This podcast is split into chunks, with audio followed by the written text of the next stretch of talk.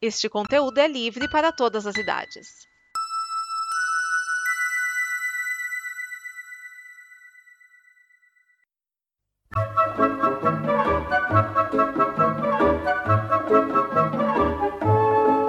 Olá! A Combo produz muitas coisas legais entre podcasts, vídeos, snippets, quadrinhos, séries e o programa que você vai ouvir agora.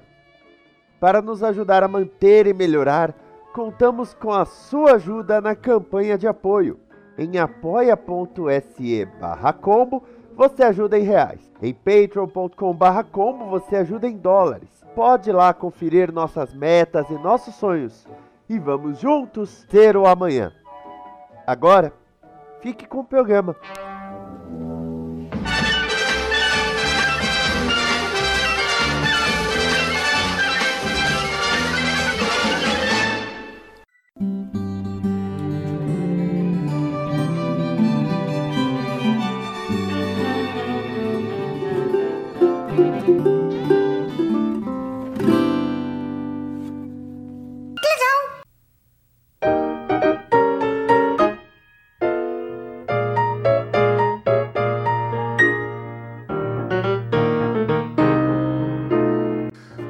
Salve pessoas! Este é o Padrão Acme, o snippet do mundo dos desenhos animados. Eu sou Gabriel Cruz e hoje nós vamos falar de um dia muito especial, o dia mais animado de todos. Eu estou falando do Dia Internacional da Animação. É isso mesmo que você ouviu a animação tem um dia comemorativo, assim como o dentista tem um dia, o médico tem um dia, os pais têm um dia, as mães, a animação também tem. E o dia é o dia 28 de outubro. E por que é que o dia 28 de outubro é considerado o Dia Internacional da Animação? Pois bem, para isso nós vamos precisar fazer uma grande viagem no tempo, lá para os primórdios, lá para a nossa origem, onde é que a animação começou, afinal de contas? Porque para começar, para falar sobre isso, a gente primeiro tem que definir o que, que a gente chama de animação. E o que eu chamo de animação, o que eu considero ser animação, é a capacidade de gerar ilusão de movimento através de uma sequência de imagens estáticas. O primeiro registro que nós vamos ter é de 1645, ou seja, no século 17, quando o jesuíta alemão Athanasius Kircher desenvolveu uma traquitana, uma invenção que foi criada na época, que era a lanterna mágica. A lanterna mágica se trata de uma caixa fechada, uma caixa escura, com uma fonte luminosa dentro, geralmente uma vela, um espelho côncavo, uma lente e pequenas pinturas coloridas. Ou seja, algumas pessoas podem falar que se tratou do primeiro projetor de slides. Depois do Athanasius Kircher, existiram outros desenvolvimentos da lanterna mágica, como por exemplo a capacidade de desenvolver alguns slides com duas camadas de vidro pintado, onde você fazia uma pequena pequena composição e movia parte delas.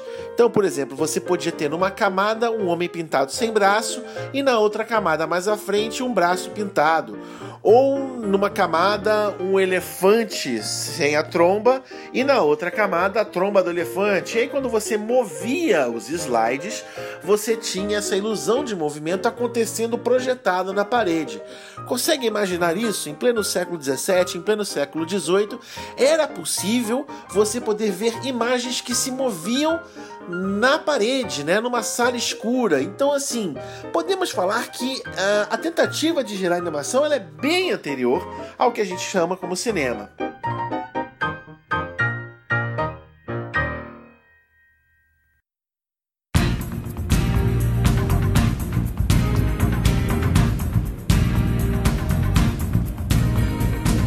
Eu quero fazer o que você faz mas ainda assim, no século XIX, algumas questões sobre ilusão de ótica foram sendo colocadas. Por exemplo, você já deve ter percebido quando você está dentro de um carro em movimento, e espero que no banco do carona, ao olhar para a roda do carro que está dando movimento do lado, ela tem a sensação de que ela está girando para trás. Isso também acontecia nas carroças, naquela época do século XIX. E por isso algumas pessoas se perguntavam por que isso acontece. E aí, uma das teorias que surgiram nessa época foi teoria da percepção retiniana. Ela diz que a nossa retina, o nosso olho humano, é capaz de reter uma imagem que está sendo recebida por alguns milésimos de segundo enquanto ele está recebendo uma outra imagem. E alguns experimentos surgiram para comprovar essa teoria. Alguns brinquedos óticos foram desenvolvidos. O primeiro se chama taumatrópio ou taumatroscópio, que se trata de um disco com imagem frente e verso, onde cada lado dele tem um desenho. Por exemplo, por um lado você tem um passarinho, no outro uma gaiola. E quando você gira rapidamente esse disco, você vê as duas imagens se mesclando. Aí você vê o passarinho dentro da gaiola. E aí você pensa, peraí, Gabriel, mas aí não tá rolando animação, você tá mesclando duas imagens. É verdade, mas outros brinquedos também foram surgindo com essa ideia. E um deles é o zootrópio, que também tem aí o link para você ver o vídeo neste programa. Se você está no link original, está lá para ser visto. E aí, o que é o zootrópio? Ele é um cilindro rodeado com diversas frestinhas, buracos muito pequenininhos, e lá dentro você tem um desenho de imagem sequencial né, os passos de um, de um palhacinho pulando, uma pessoa caminhando, né, vários desenhos estáticos, mas que na verdade eles se complementam. E quando você gira o zootrópio rapidamente, você enxerga a animação acontecendo. Outros brinquedos também foram sendo desenvolvidos, como o praxinoscópio. É um cilindro com uma estrutura de espelhos em octógono dentro, aonde o desenho está colado na borda inferior do cilindro. Quando você gira, você olha para o espelho, está vendo o reflexo do que tem lá no cilindro, e aí você vê a ilusão de movimento também acontecendo. Né? Se você assistirem um trechinho do filme Tarzan, tem lá um praxinoscópio funcionando.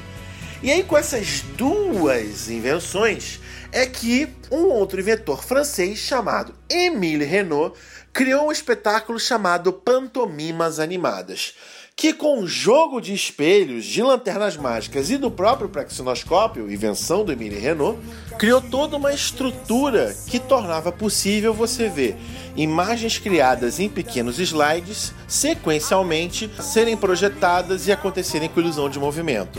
Para que você entenda melhor, também vou colocar o link aqui no programa para ficar mais fácil. E assim, no dia 28 de outubro de 1892, três anos antes da invenção do cinematógrafo dos irmãos Lumière, aconteceu no Museu Grevin a primeira projeção de desenhos animados com o filminho Pobre Pierrot, que também vai estar aqui no link para vocês assistirem. E é por isso que a Azifa que é a Associação Internacional de Cinema de Animação, reconhece o 28 de outubro como Dia Internacional da Animação.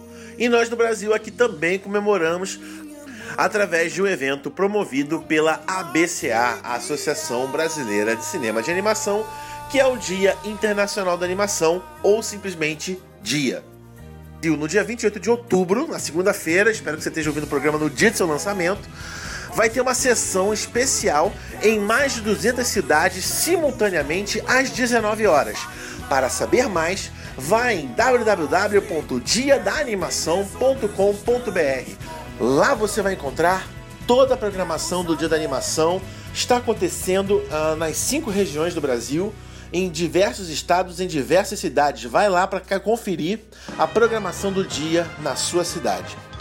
E é com essa empolgação de comemoração que eu encerro o último episódio do Padrão Acme desta temporada.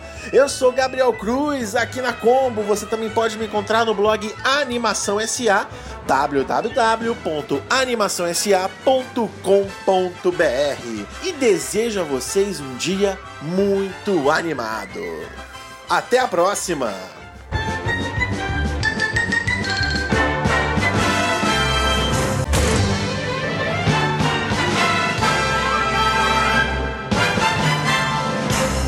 Esta é uma produção da Combo. Confira todo o conteúdo do amanhã em nosso site comboconteúdo.com.